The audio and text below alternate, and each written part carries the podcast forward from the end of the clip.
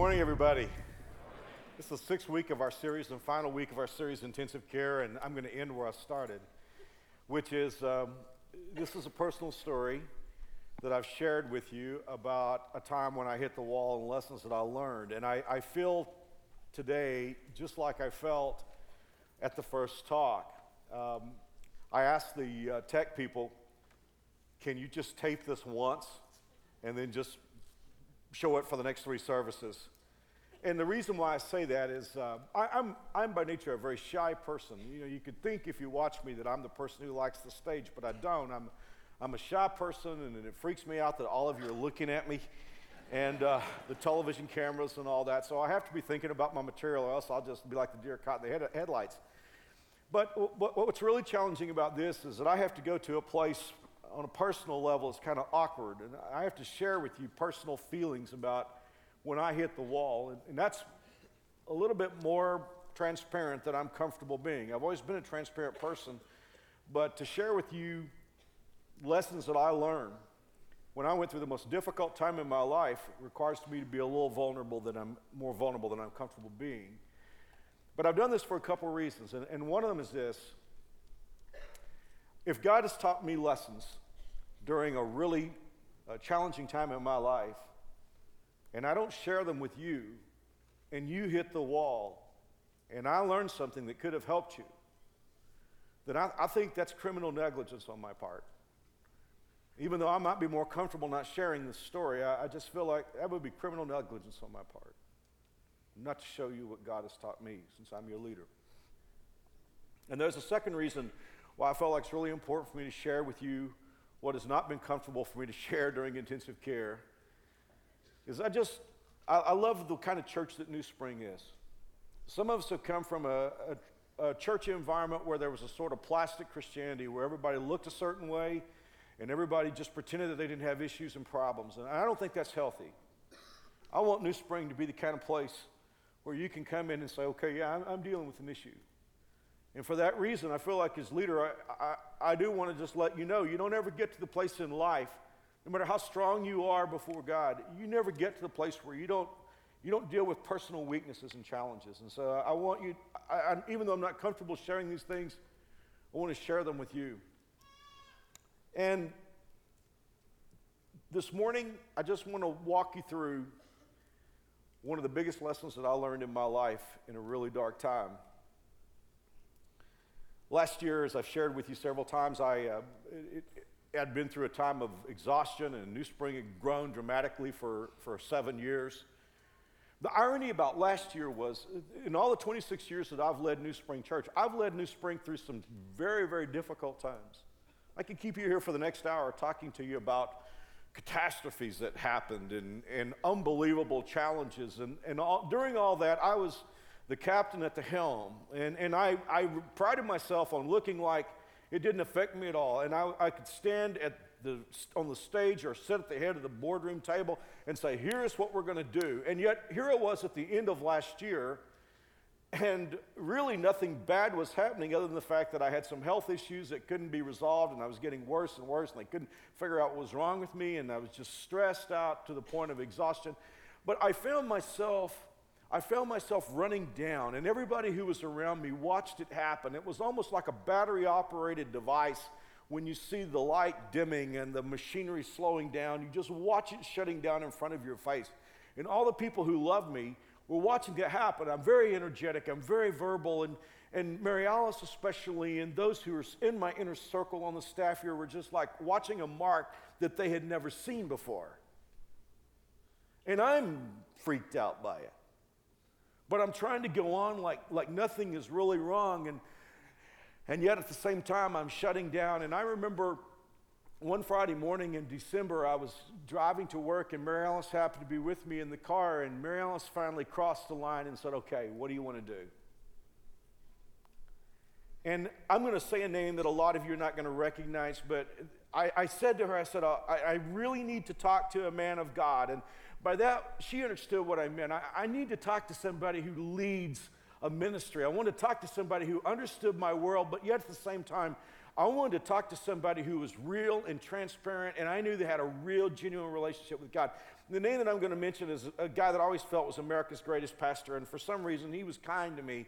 And, and he spent time with me through the years. And his name was Adrian Rogers. He pastored Bellevue Baptist Church. He's still on television.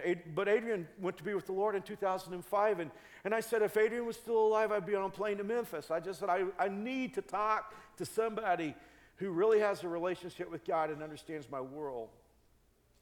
And so I came on into the office and I was trying to work on this this Friday. I was trying to put finishing touches on a talk that I would deliver four times like I always do. But I was just getting weaker and weaker as I sat in my office. And I remember staring at my computer screen and trying to study the Bible and come up with final things, but I was just getting worse and worse. And what I did not know was that Mary Alice was behind the scenes conspiring to take care of what I had told her I would like. And she was working with our executive pastor, Billy Poor, and on the phone with friends around the country. And, and about three o'clock, she came into my office and she said, The car is packed. We've got airplane tickets. And she said, We're flying out right now. And she didn't know if I was going to go along with it or not, but she said, You've got an, you, you're going to talk to, as a pastor in Atlanta who pastors a huge church, and a guy for whom I had immeasurable respect. And she said, You're going to be talking with him. And I, I, did something I almost never do. I'm not a real emotional person. Next thing I know, I just started, I just started crying. And I said, Let's go. So we got in the car and we were on the airplane and we're flying to Atlanta. And while we're flying to Atlanta, Billy Poor, my executive pastor, started doing research on this pastor. And what he discovers in na- several national publications this particular pastor had hit the same wall that I hit just a few months before. And Mary Alice didn't tell me that. And so all the time he and I are sitting in his office talking, Mary Alice and his wife are walking the campus of this phenomenal church. And she said to Mary Alice, well, as Mary told her what I was dealing with, she said, Well, my husband went through the same thing and he's not well yet. They may be a pair in there. Which is true. We've become, we've become best friends. And in fact, I, I spent the last week, we've done a lot of things together since then, the four of us. And and but during the time that Mary Alice was talking to this pastor's wife, she said, "You know, when my husband hit the wall, she said it was so important because he said she said he's just like your husband. He's addicted. You got to understand what I get to do is narcotic. I love my job. I used to love to play golf. I used to love to do stuff. But when God started touching New Spring Church, my job is so creative. I get to wear so many hats. I get to do so many things. Nothing rises to the level of what I get to. If you knew how much fun I had, you, you wouldn't pay me. I mean, I don't, I don't like to take time off. I'm like a caged panther. I love what I do. And he was the same way. And, and when he hit that wall, you know, she said, we just had to get away. And she convinced Mary Alice that what I needed was I need to take time off and get just completely away from everything. So, I mean, I, am we're flying back home. And again, Mary Alice is conspiring and, and with, with, with leadership of my staff and the board. And she announces to me we're going to just get away from it all for a while. And, and she said, the board has just said, hey, you know, they provided a wonderful place for us to go to get away. And, and I'm just like thinking, I don't want to do this, but I'm shutting down.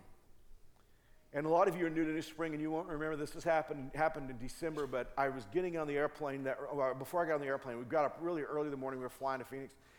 And I knew I had to say something to you so that you would know what was going on. So I, I, got on my computer and I typed out a message to you. And I said something to the effect that, you know, the stress and the anxieties that I dealt with, and every once in a while a counselor needs a counselor and a pastor needs a pastor. And I didn't send it out. I just kept it on the computer with me, and I wouldn't send it out until the, that afternoon when we got to Phoenix. And I just got to tell you, it was the toughest time in my life. It was just the most difficult time. I'd, I'd been through all kinds of challenges, but I had never felt as low as I felt during that time. And could I just tell you what I felt like? I felt like an absolute failure. I mean, I felt like I had let God down. I felt like I'd let Mary Alice down.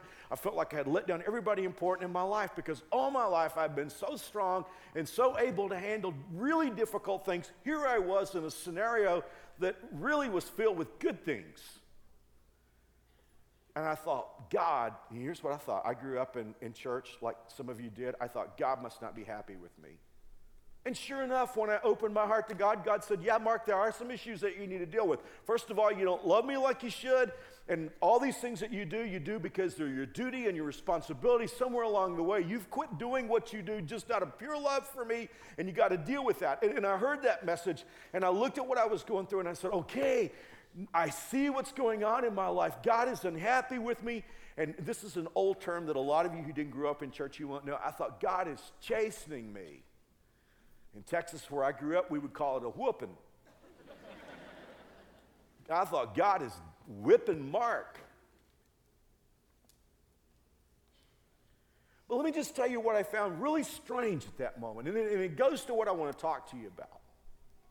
I'm fully expecting God just to unleash all the judgment in my life that I feel like I so richly deserve for not loving Him like I should.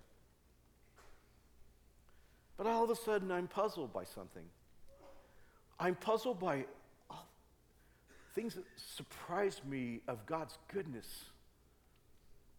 Before we even came home from Atlanta, my cousin is Anita Renfro. She's a Christian entertainer, Christian comedian. Some of you may have seen her on Good Morning America, or you may have caught one of her comedy concerts, or she did a Mom Sense video that went viral. In fact, I saw her this week, and she was getting ready to get on a plane to go to New York to tape for the Today Show in Australia. She said she's big down there. They play her video every Mom's Day.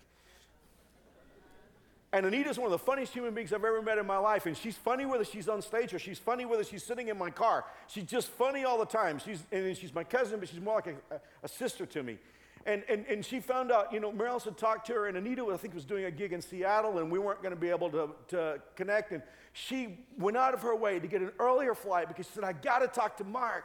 And it turned out that she happened to be flying into uh, Atlanta airport just as we were getting ready to fly out. And we were at the gate waiting to go. And Anita called Mar- Mary Alice and said, I got to talk to Mark. And so I still remember riding the MARTA down to the baggage claim where Anita was. And you can sort of visualize the Atlanta airport if you've been there. And, and here we are, we're surrounded by hundreds of people. And here's my cousin. I mean, well known entertainer and funny human being but I, I watched her as she broke down and sobbed in front of everybody, and she held my head in her hands, and she said, That wonderful brain that comes up with so many creative ways to explain God's word is not thinking right right now.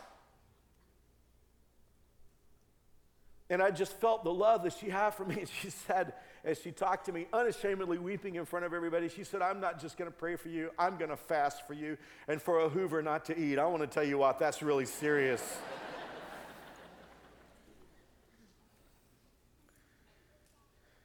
And then uh, when Mary Alice told me what, you know, our board was making such provision to me, I said, why are, why are they being so good to me? And Mary Alice said, they said you've been pouring into their life for 25 years and they wanted to pour into your life. And I had Mary Alice, who was there with me 24 hours a day, you know, seven days a week listening to me. And, and I, I thought, why is she being so good to me? And then finally, at, when we got to Phoenix about 4 o'clock, I hit send and I sent out the message that explained where I was going to be. I didn't go into all the detail I have in the series. But I don't know, a lot of you must have had your finger on the resend key or the reply key because the moment that message hit, all of a sudden, it felt like hundreds of emails began to pour in. And you didn't just say that you're praying for me, although everybody said that. And it wasn't just like, Mark, take the time that you need and get well because everybody said that. But it was amazing to me because so many began to write me and you began to tell me things like, Mark, God has used you to change my life. And so many people wrote me and said, Mark, I wouldn't have known Jesus if it, had, if it hadn't been for you. And I would try to read, and I'd start crying, and I'd hand the computer to Meryl. She'd try to read, she'd start crying, hand the computer back to me. And after all that, she asked me, How do you feel? I am a wordsmith. I come up with words. Four times a week, at least, here at New Spring and other places, I stand on a stage and I talk to people. And I write, and I'm accustomed to coming up with words. But all of a sudden, words came out of me that came from such a deep place that they surprised me when, I heard, when my ears heard what came out of my own mouth. I said, I feel like I'm on an island of doubt, surrounded by a sea of grace. And when I said doubt, I didn't mean doubting of God, I meant self doubt. I thought, man, I, I, just want answers. I don't know why I am where I am. And I felt like I failed God. And I can't imagine, I never thought I'd ever be in a place like this. And here I am. I feel like I'm on an island of doubt surrounded by a sea of grace. And basically, I couldn't figure out why God was being so good to me. Do you know what the message of this book is? The message of this book is just one thing People tell me every once in a while, I wish I could understand the Bible. Let me just tell you what, if you want to understand the Bible, there's just one thing in here that you need to know it's a question. This book asks you and me a question. And that question is can you trust a person? Everything else is ancillary to that. Everything else is just a sidelight to that. This whole book asks you a question Can you put your confidence in a person? His name is Jesus. 39 books in the Old Testament, the Old Covenant say he's coming. 27 books that we call the New Testament say that he came, his name is Jesus, and he's here. But the question of this is not can you adopt a, a dogma, not can you not can you receive a plan, not can you keep certain rules. That none of, that's not the message of this book. This message is can you trust a person? One reason I struggle with religion every once in a while, I know that many of you have been to um, comparative religion classes, and, and there, there's the idea that really doesn't matter which religion you adhere to. And, and by the way, could I just tell you the truth? If it comes down to religion, it really doesn't matter. One's pretty much as bogus as another. It, it really doesn't matter. Because the whole point of religion is try. Everybody tries, everybody gets a trophy. It doesn't matter what you believe. That's not the message of the Bible. Message of the Bible is very different. Message of the Bible says that we are messed up. I did a series called Freaking Messed Up. I mean, that's way beyond, I mean, and, and it's still my favorite series I've done in all these years because it's way past your garden variety messed up. That's where we are. We don't need a set of rules. We don't need a religion. We don't need a dogma or creed to live by. We are messed up people who need a Savior.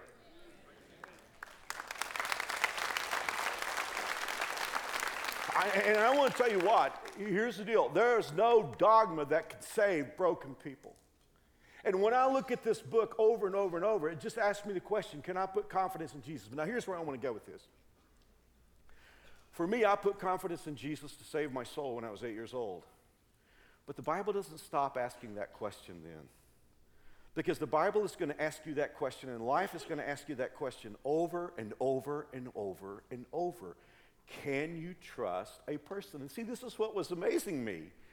I looked at myself and I said, Yes, I have invited Dr. Jesus to come into my life to be my Savior.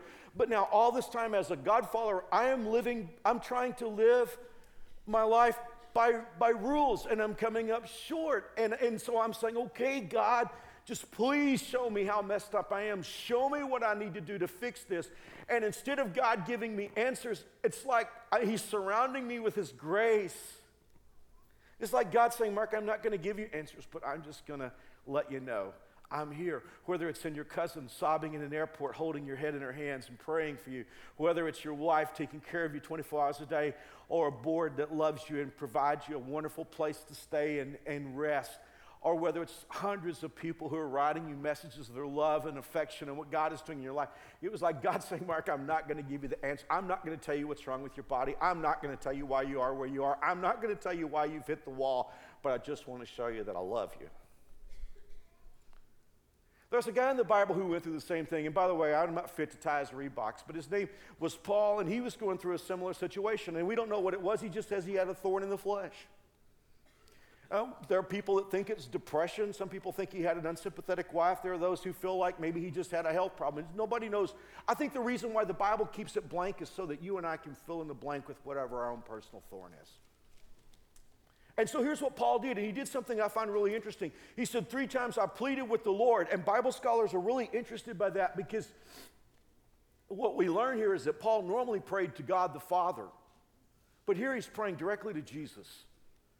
Paul said, I went directly to Dr. Jesus, and I asked him to take it away from me. But he said to me, My grace is sufficient for you. Now, the word for the word, the personal pronoun my there is not the ordinary pronoun for my. There's a sort of generic personal pronoun for my, but this one's very emphatic, and it means that which belongs to me personally. So when Paul said, Jesus, I got this problem and I want you to take it away, Jesus said, No, I'm not going to take it away. But the grace that belongs to me personally is going to be in your life, and it's going to be enough for you.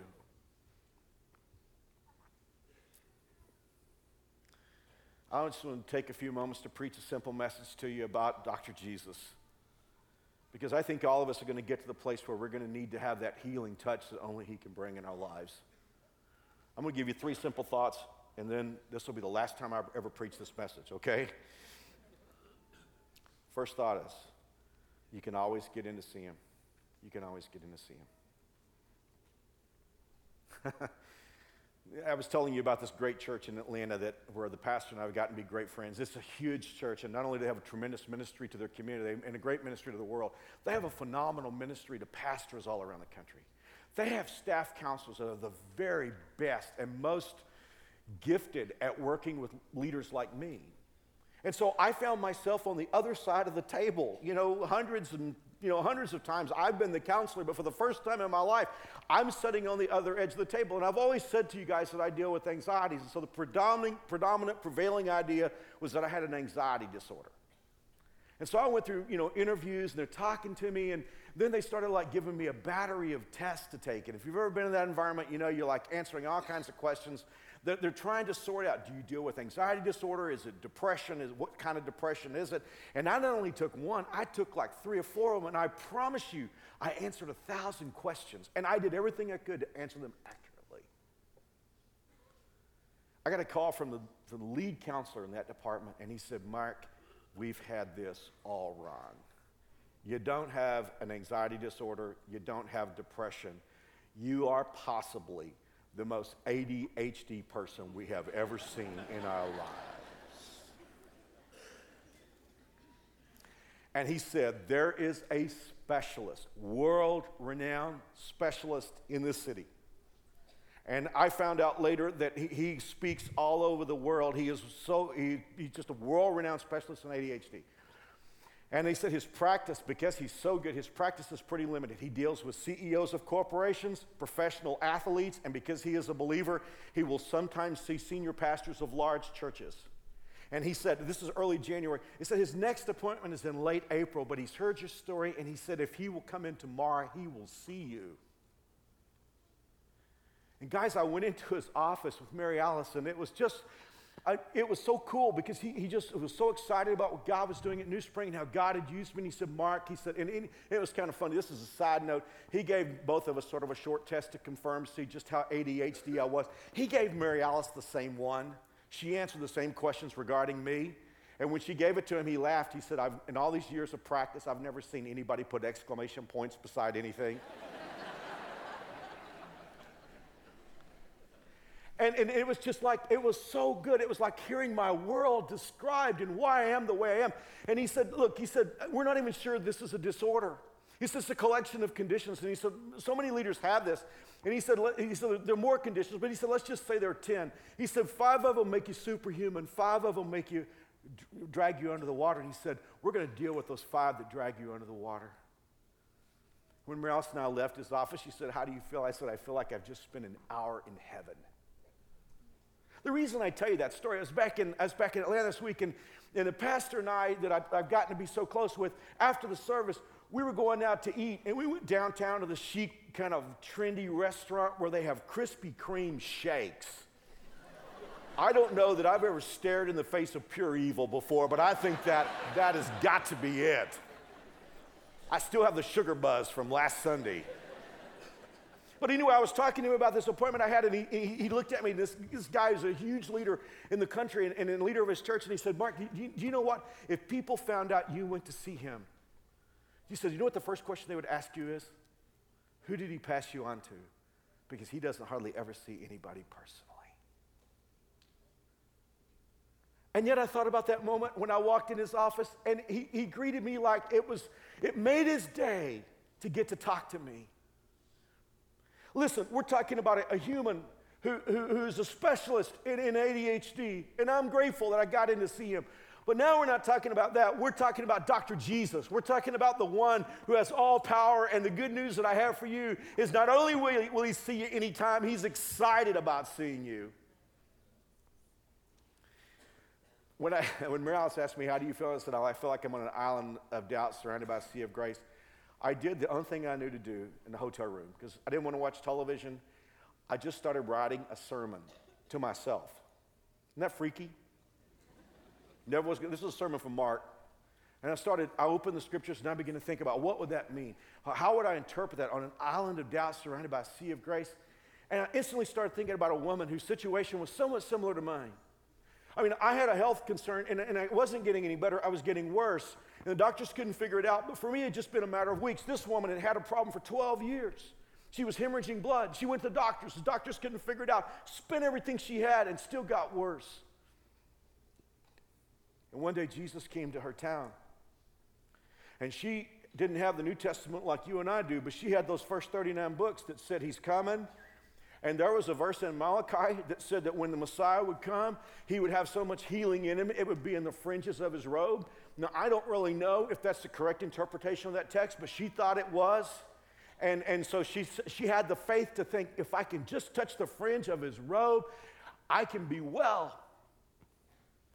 And there was a taboo back in that day because of her particular issue. She couldn't touch anybody in public life, and so she thought she would just do it without anybody seeing her.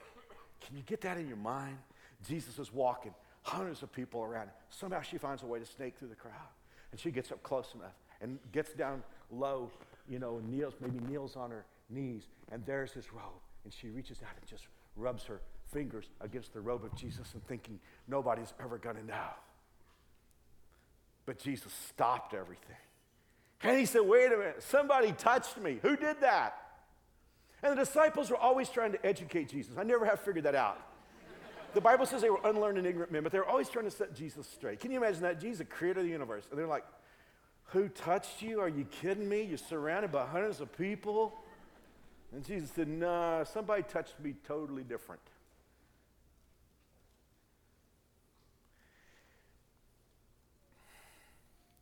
I want you to read what he said. He says, Somebody deliberately touched me. For, look at these two words I felt healing power go out of me. I think those of us who grew up in church or reading the Bible, we sort of have the idea that Jesus just healed people and he just had it in him and it just flowed out and it didn't, didn't really cost him anything we need to go back and reread a chapter in the Old Testament, which is Isaiah 53. When we read Isaiah 53, it's very interesting. Isaiah was able by faith, God, I don't think he understood what he was writing. I think he was just writing down what God told him to write. 750 years before Jesus was born, several hundred years before the Carthaginians invented crucifixion, Isaiah is like an eyewitness at the cross. And he's telling about Jesus coming. And most of us are familiar, if you know your Bible, we're familiar with like Isaiah 53 5. It's a very important verse. It says, He was pierced for our rebellion, He was crushed for our iniquities. In other words, Jesus would die for our sins. And we love that part of Isaiah 53, and we get that as well. We should. But, ladies and gentlemen, do we really understand that when Jesus died on the cross, He wasn't just bearing our sins, He was also bearing our dysfunction and our disease? Listen to verse 4. Surely he took up our infirmities. Now, I've given you the actual English words that that word means diseases, disorders, and anxieties. Well, I knew I had anxieties. But, the, you know, when, when, taking up, I mean, I, it was 750 years, or actually 780 years before it happened, Isaiah said he's going to carry it. I mean, it's like when he carried the cross, what he was carrying was he was carrying our disorders. And then in verse 5, it says, By his wounds we are healed. In other words, when that lictor brought the whip down on Jesus' back and opened it up so much that Isaiah said, when we see him, he won't even look human, we need to understand that that was him paying for our healing. And honestly, I believe that when Jesus said to that woman, or he said to the crowd, I felt healing go out of me, you ready for this? I think he was saying, This is going to cost me. It's just added to my bill. Maybe it was another stripe. So, how did he react to her? How did he react? How does he react to you and me? I mean, in verses, verse 47, the whole crowd heard her explain why she had touched him and that she had been immediately healed. Daughter, he said to her, Your faith has made you well. Go in peace. That night in Phoenix, as I thought about why am I experiencing all this grace when I, when I feel like such a failure, I could hear this word coming to me from Jesus. I mean, he didn't say to her, hey, woman, don't you understand this really is going to cost me? Don't you understand what, what your healing is going to do to me? He didn't even want her to know about that. He just said, go and enjoy your healing. And that is what he says to you and me. That's the kind of love Dr. Jesus has for you. Some of us have grown up in rules based religion, and all we can ever hear is judgment. But what Jesus wants you to do is to enjoy the grace that He bought for you. How do I know that He feels that way about you? In 1 Peter chapter 5, verse 7, the Bible says, Cast all your anxiety on Him, for He cares about you. That's very personal. It doesn't say God cares about all his children. That would be helpful, but he doesn't say that. It said he cares about you. Do you and I understand that we can always get in and see Dr. Jesus? At 3 in the morning or 2 in the afternoon, you can always get in to see him. Number two, real quickly, he has all the time in the world for you. Do you ever feel rushed to the doctor's office these days? And, and I understand their world, it's getting more and more difficult. It's really there's a challenge for doctors to get patients in and out, especially if it's a general practitioner. I don't know if you ever feel rushed at the doctor, or maybe you just feel rushed talking. You know, if, if you have a friend who says, What's going on in your life? and, and you, you, try you try to start talking, and you can sort of tell your friend needs to move on.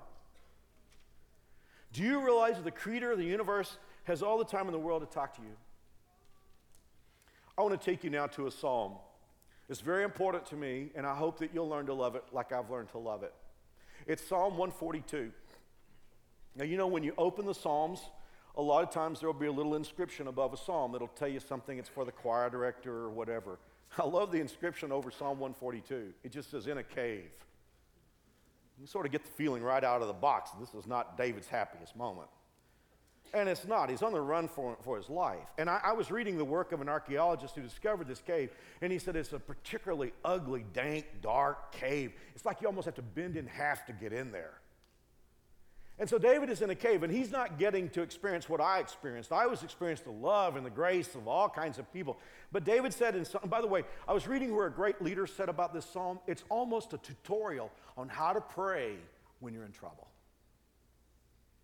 You ready for this? I mean, as I said, David didn't have my blessing. He said, As I sink in despair, my spirit ebbing away, you know how I'm feeling. Isn't that cool? David said, God, you know how I'm feeling. You know the danger I'm in. Look at verse 4. There's not a soul who cares what happens. I'm up against it with no exit. I cry out, God, call out, you're my last chance, my only hope for life. Oh, listen, please listen. I've never been this low. That was the line that synced up with me in Phoenix. I've never been this low. I've been through some hard things, but I've never been this low. Okay, David, show us how to pray. Look at how David prayed. This is in Psalm 142, verse 1. And, and, and I, I had these words in red because I want you to see there's sort of four levels to David's prayer to talk to God. He said, I cry, I plead with God for mercy, I spill out all my complaints, I spell out all my troubles to him. I just see four levels of prayer here. The first thing is David is just so down, he's just crying. Hey, macho guys, isn't it good to know that a guy who wasn't afraid to go down to a valley with a bag of rocks and go mano a mano with a giant, giant nine feet tall, isn't it good to know that a guy like that could say, I just cried? Honest to God, I really believe the deepest prayer you'll ever pray is a prayer that you can't even get into words. You're just hurting so bad that all you can say is, God, you know. And David said, I just cry for a while.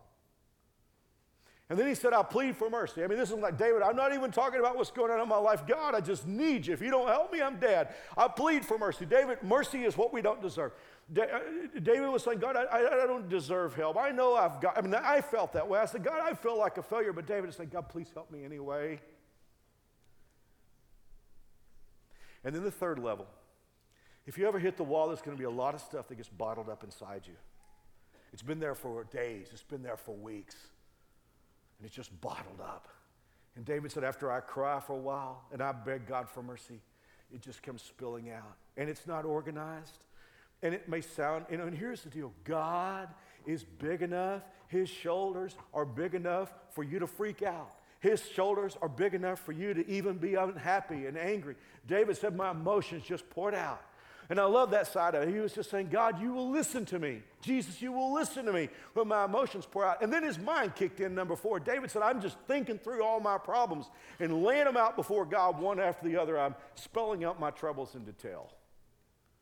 Do you see why that's a primer on how to pray when you're in trouble? I cried. I begged God for mercy, poured out all my emotions, and I just lined out my thoughts before God. You know what? He's got time for you to do that. I mean, he's got all the time that you have for him. And I love how David closes out the psalm. He says, Get me out of this dungeon so I can thank you in public. That's, that's the thing I do love about this series. This is more personal than I want to be, but I'll tell you what I love. I love this that I can stand on stage and say, Yes, this is true. Dr. Jesus has indeed never lost a case. He worked in my life, and I can stand before you and thank him in public. And David said, That's what I want. Jesus has time to listen to you cry. He will listen to you beg for mercy. He will listen to you spell out your emotions. And he will listen to you line out your issues. He'll have all the time for you that you have for him. Well, how do I close out a six week series on lessons I learned when I hit the wall? Well, one thing I try to do in all my talks is I try to get into, maybe it's the old debater in me that has to debate both sides of every resolution. But I try to assume what a person might be thinking if they disagree. So I want to close out by going someplace that some of you may be thinking right now that listen to this talk and say, but wait a minute. Because it would be easy to say, well, Mark, look at you. Man, God brought you out. You're feeling good. You've had a tremendous year. New Spring to the greatest year of growth in its history. And, and, and now you can stand before us all and thank God for His goodness in your life. Well, what about me? My situation is not getting any better, and it could be because of health or something. You you could look down the road and you say, it's not going to get any better. Well, someday, we're going to have something physically that isn't going to get better. I'm not trying to be cute, but the statistics on death are one out of every one dies.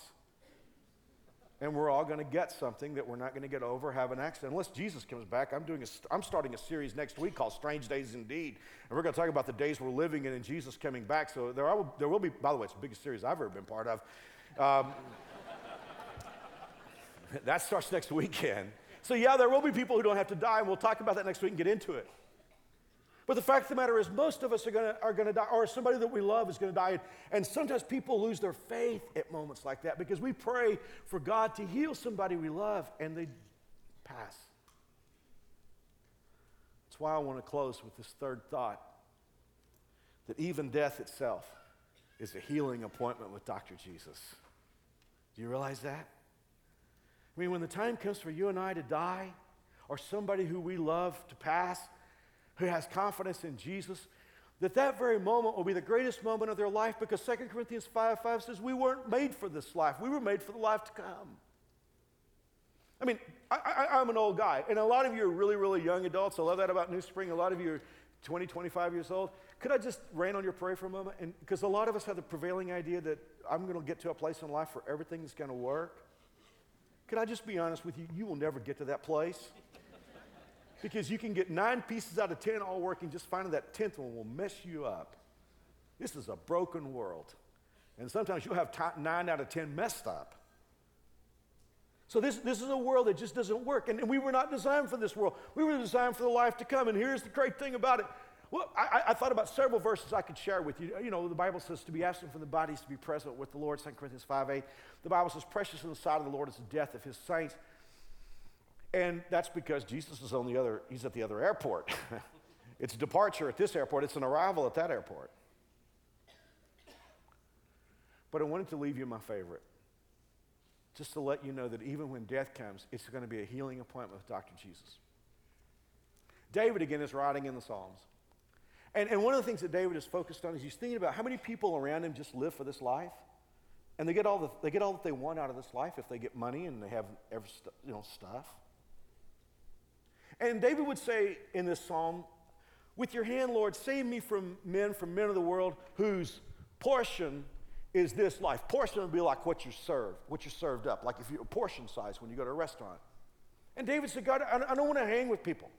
I really don't. David said, they will mess me up. I don't really want to hang around people who get what they want out of this life because David said, that's not me. I, I, and, and I think David was like the dove that Noah released. You know, the dove flew out over the waters, and there was nothing that satisfied the dove. When Noah released the raven, there was all kinds of dead animals floating on the surface. And the raven found what it wanted, but the dove came back. And a lot of you, uh, hopefully, that's how you and I are. I mean, we, we, we function in the world, but we don't find what makes us happy here. There's something within us that craves that says, I was made for more than this. And that was David. And, and he said, I, I don't want to hang with people who, whose portion is this life. You fill their bellies with what you have in store. In other words, David said, You're the one who supplies what they get in this life. Their sons are satisfied, they leave the surplus to their children. David said, There are people in this world, they just want to get what they want. They want to take sure, make sure their kids are taken care of. When they die, leave stuff to their kids. Absolutely nothing wrong with that. That's fine. But David said, That's not enough for me. And here's the verse I love so much. David said, But I will see your face in righteousness. When I awake, I will be satisfied with your presence. David looked forward to the time when he was going to die and he would go to sleep in this life and he would open his eyes. Hey, do you ever have surgery and you're under anesthesia and you feel yourself coming out of it? You don't know who you are, what you're doing, where you are. Do you ever like open your, eye, your eyelids flutter and you open and there's the person you love most in the world looking over you with a smile? I've been there a couple times and open my eyes trying to figure out what in the world's going on. I see Mary Alice. And David saw that when he died. He said, I know that when I die, I'm going to open my eyes and I'm going to see you. And what David is inferring here is that he's going to not be the way he was. He wouldn't have sin in his life anymore. He would be like Jesus. And he said, When I open my eyes and I see you and I know I'm in heaven, David said, That'll be enough for me. This last week, I was on a three day cruise, which was also a pastor's conference. It was great. We had meetings all morning long. We had meetings all evening, but in the afternoons we were free to go where we were docked. But a lot of the time, on you know, short cruise like that, we were just running up and down the coastline. There's a little tiny balcony outside my room where we had a couple of chairs, and, and, and I love to just, you know, I love the beach, and God put me as far from the beach as He possibly could. so I love to just go out on my balcony and overlook the Caribbean. But in the next door cabin to me is a pastor, was a pastor friend of mine and, and, I think sometimes when I would go out, you know, he would just come out. And, and, and we would stand there and we would overlook the Caribbean and we would just talk to each other about deep spiritual things. And it was great because I love Ed and Ed really speaks into my life and we're just, we're just best, best friends. There's a new movie out called Courageous. And Ed plays the role of the pastor in the movie. And the reason why Ed, I think, was, eh, eh, first of all, he had, when he was at University of Arizona, he had a double major, and one of his majors was in was in theatrics or in, in acting, so he, he was perfect in that sense, but also Ed had a real tragedy in his life about four years ago. He lost his beautiful wife, Tammy, to an automobile accident. And as Ed and I stood talking to each other, overlooking the Caribbean, he began to talk about it. And he said he arrived on the scene, and his wife had already passed and his daughter was going to be life flighted to the hospital. She was fine, but she needed to be life flighted to the hospital. And Ed said, I sat down in the helicopter. I could hear my daughter being fastened in in the back. And he said, The pilot introduced himself to me.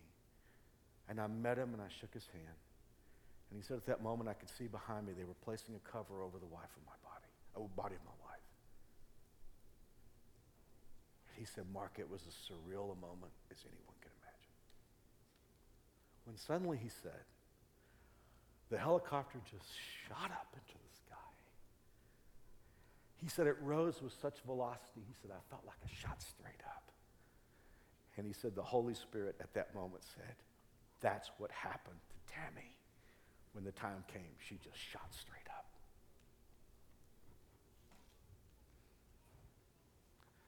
My hope today is that you and I will learn more than we've ever known before.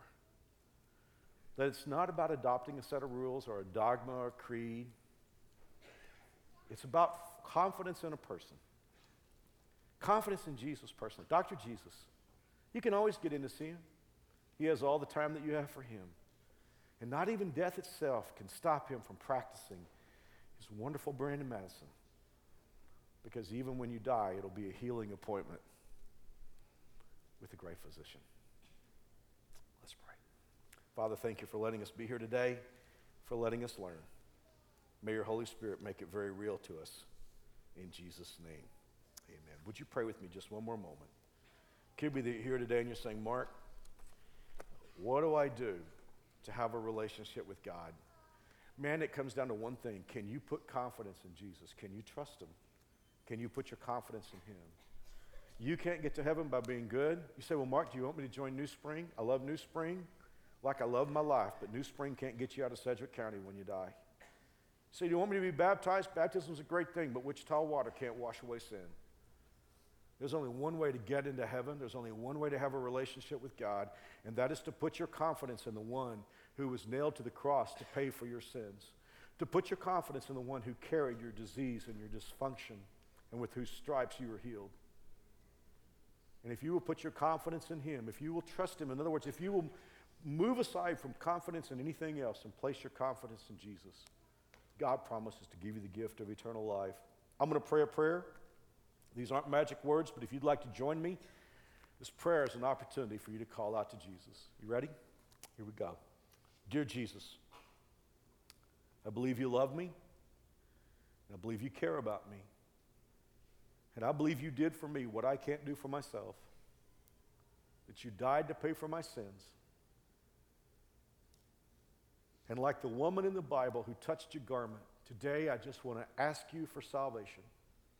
I want to ask you to forgive me and make me God's child. Thank you. In Jesus' name, amen.